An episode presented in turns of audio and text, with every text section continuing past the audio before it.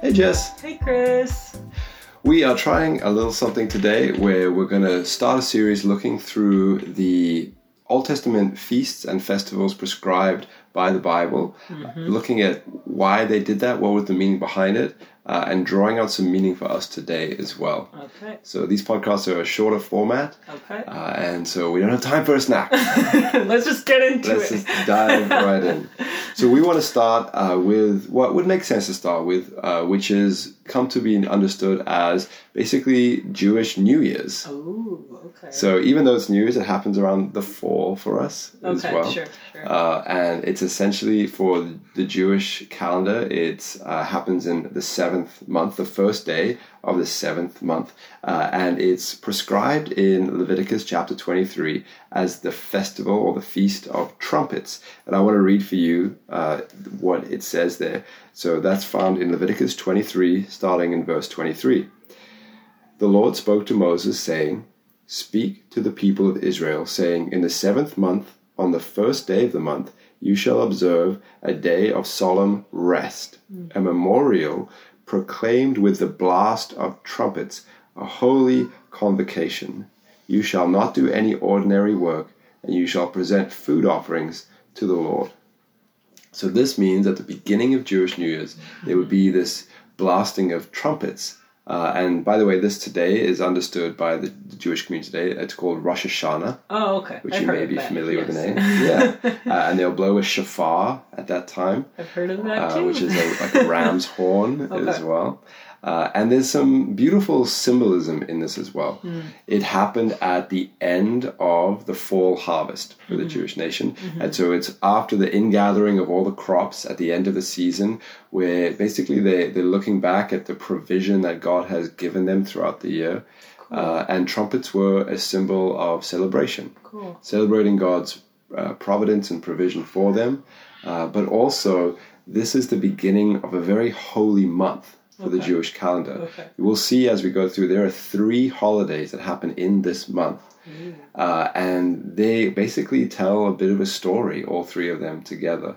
A, God, a story of God's commitment to his people, uh, a story of forgiveness, and a story of celebration. Mm-hmm. So it begins with this festival or feast of trumpets as well.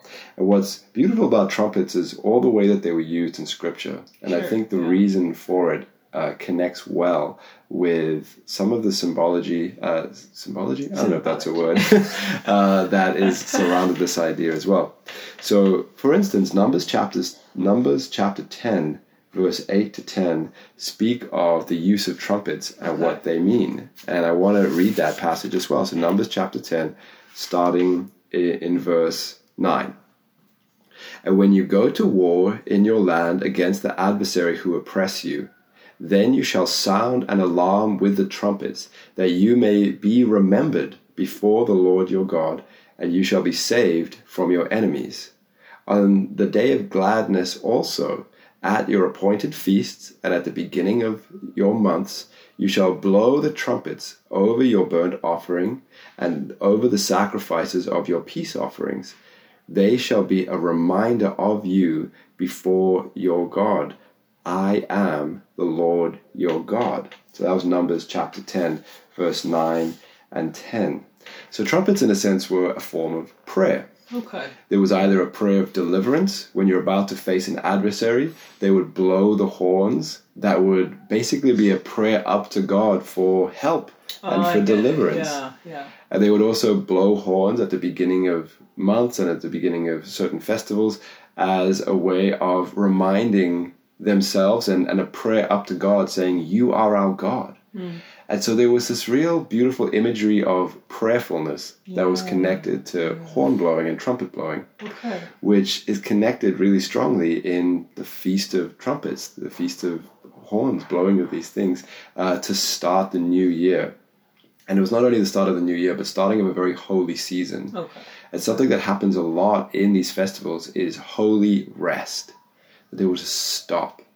Mm-hmm. And the idea of stopping what you're doing and having a day of rest, of holy rest, is a really important thing for God mm. because His people, knowing who He is and stopping to consider who he is seems to be really important to him. Mm-hmm. I was reading a commentary saying that the reason that Sabbath is important to God is because it's a way of bringing holiness into the dimension of time. Okay. Yeah, so, how do we time, express yeah. holiness through the way we use our time? Mm-hmm. mm-hmm. And Sabbath is a way of doing that. It's expressing holiness through time, the medium of time, stopping, setting something aside, which is the definition of holiness, is to be set mm-hmm, apart. Mm-hmm. So we have these reminder to pray, this holy use of time, all leading up to this series, which is about repentance and about celebration as well. Okay.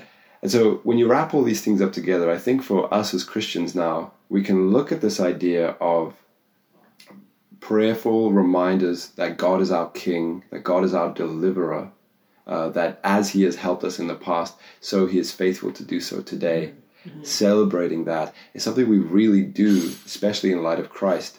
A prayer for deliverance, which is really what some of the blowing of the trumpet would be, Oh, okay. is, is a reminder God, as you've been faithful in the past, we pray that you'll be faithful today. That was that was my whole thing. I'm like, how do these like um, Leviticus and Numbers like how does that apply to us as Christians today? But you're right, like that can shape the way we pray and the way we communicate with God. So, Yeah. yeah. A lot of the festivals will remind us of what God has already done. Okay. And think of that as Christians. Yeah. Yeah. We really need to be remembering what God has done in our life in the past. Mm-hmm. So as we go into a season as Christians, let's do so prayerfully. Let's do so with prayers of celebration and prayers that remind us that God is God and God is King uh, and that God is our deliverer as well. Yeah. Great things to pray about. Yeah.